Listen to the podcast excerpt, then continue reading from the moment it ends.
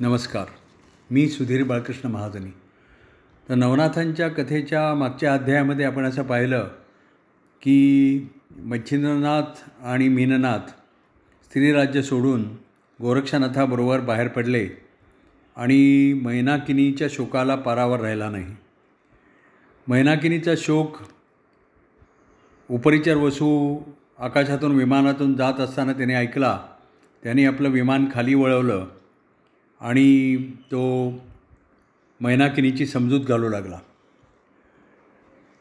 मैनाकिनीला तो म्हणाला की मैनाकिनी तू शोक करू नकोस. या जगामध्ये सगळं क्षणिक असतं. हा मच्छिंद्र कोण? तू कोण? मच्छिंद्रचा तुझा सहवास झाला हा योगायोग आहे. तो तू नित्य का समजतेस मच्छिंद्राला स्वतःच्या हिता आठवलं म्हणून तो तुला सोडून परत गेला. तो कुठे थांबला? तेव्हा तू तरी आता तुझ्या हिताचा विचार कर. चल आता तू सिंहला सिंहला द्वीपामध्ये चढ. तुझ्या तुला त्याच्या विराहाने वाईट वाटतं ना मग मी तुला एक गोष्ट सांगतो. अजून बारा वर्षांनी तो तुला भेटेल. कारण इंद्र एक मोठा यज्ञ करेल सिंहाली द्वीपामध्ये. तेव्हा सर्वजण सर्व नवनाथ येतील त्याच्यामध्ये मच्छिंद्रनाथ तिथे येईल. मला या भविष्यातल्या गोष्टी माहिती आहेत म्हणून मी तुला सांगतो. तेव्हा मग मैनाकिनीची समजूत पटली मग तिनं विचारलं की माझ्या जागी मी कोणाला ठेवू? तर उपरिचर म्हणाला की तुझी ती दैर्भामा नावाची मुख्य दासी आहे ना तिला राज्यावर बसव. मग मैनागिरीला ते पटलं. तिनं सर्वत्र जाहीर करून एक मोठा समारंभ केला. दैर्भामा दासीला राणी बनवलं आणि मग उपरिचर वसूबरोबर ती विमानात बसून निघाली. त्यावेळेला सर्व स्त्रिया रडू लागल्या. तिनं त्या सर्वांचं सांत्वन केलं. नव्या राणीला तिनं सर्व राज्यकारभाराची माहिती दिली असे होती. म्हणून मग नंतर मग उपरिचर वसू तिला घेऊन मूळच्या ठिकाणी गेले आणि तेही आपल्या स्वस्थानाला निघून गेले. आता इकडे या तीन नाथांचं काय झालं? तर गोरक्षनाथाने मीननाथाला आपल्या खांद्यावर घेतलं होतं आणि अनेक गावं फिरत फिरत ते गौड बंगाल देशात आले आणि तिथे त्यांना ती पूर्वीची आमराई वाटेमध्ये आली. आणि त्याबरोबर मच्छिंद्र गोरक्षनाथाला एकदम आपा कानिफाबद्दल प्रेम वाटलं. कारण कानिफामुळेच मच्छिंद्रनाथाची आणि त्याची भेट घडू शकली होती. म्हणून त्यांनी मीननाथाला खांद्यावरून खाली ठेवलं आणि त्या जागेला वंदन करून तो रडू लागला. तेव्हा रडण्याचं कारण मच्छिंद्राने विचारलं. तेव्हा त्याने सांगितलं की गुरु महाराज याच ठिकाणी कानिफांनी मला तुमचा ठाव ठिकाणा सांगितला. आणि म्हणून तर मग तुम्ही मला परत सापडलात. मग त्यांनी ते सगळं बद्रिकाश्रमापासूनची सर्व यात्रा कशी झाली ते त्यांनी मच्छिंद्रनाथाला सांगितलं. मग मीननाथाला कडेवर घेऊन परत गोरक्ष निघाला. तेव्हा वाटेमध्ये हेलापट्टण नगर लागलं. तेव्हा गोरक्षांनी मच्छिंद्राला जालंधर गोपीचंदन राजा आणि मैनावतीची कथा सांगितली.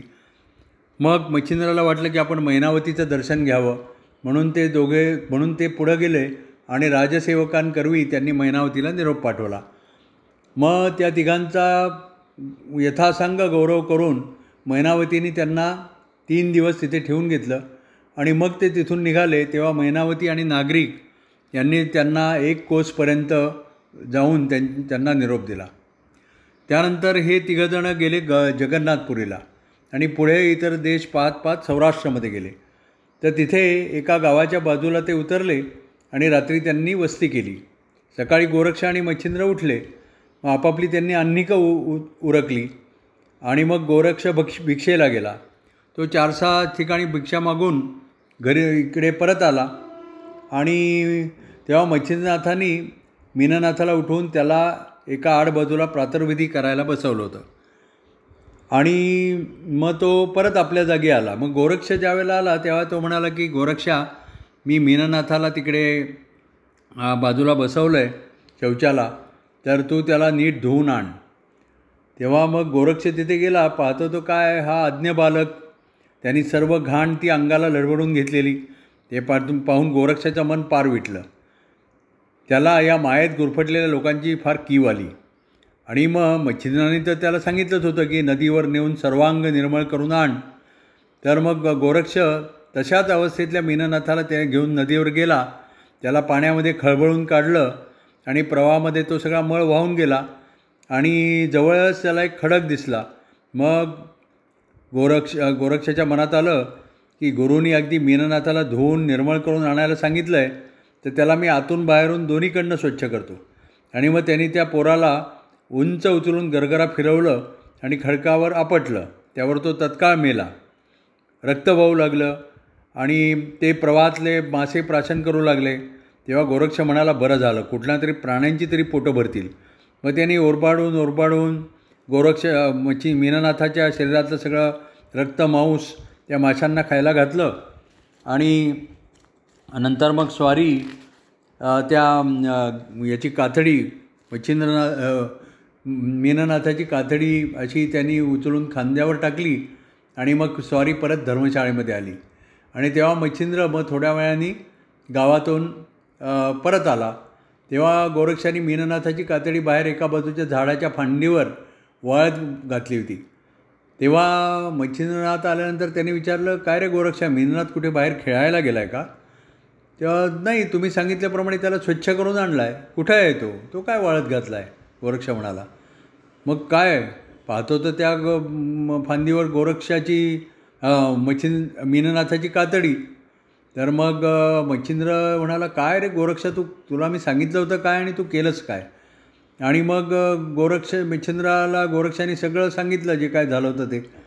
मच्छिंद्राने पुत्रशोकाने हंबरडाच फोडला जमिनीवर लोळण घेतली तोंडात माती घालून घेतली मीननाच्या आठवणी मीननाथाच्या आठवणी काढून काढून आक्रोश केला.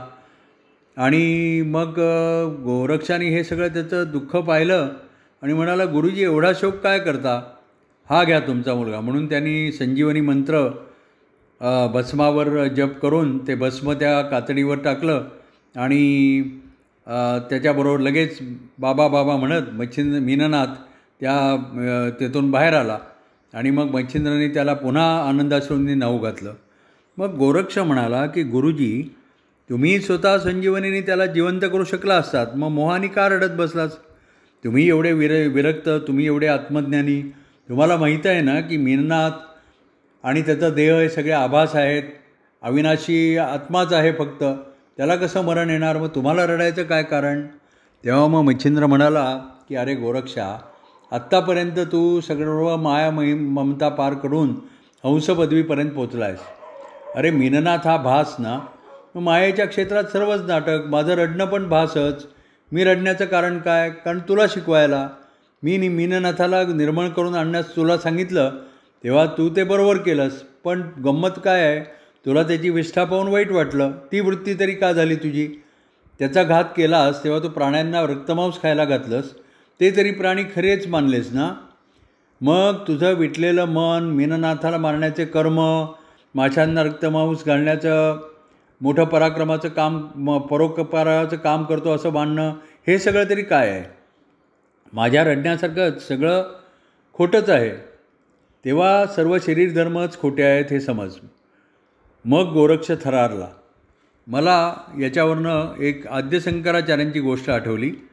की शंकराचार्यांनी एकदा ब्रह्मसत्यम जगनमिथ्या असं प्रवचन दिलं आणि ते प्रवचनासनं आपल्या आश्रमामध्ये परत येत होते.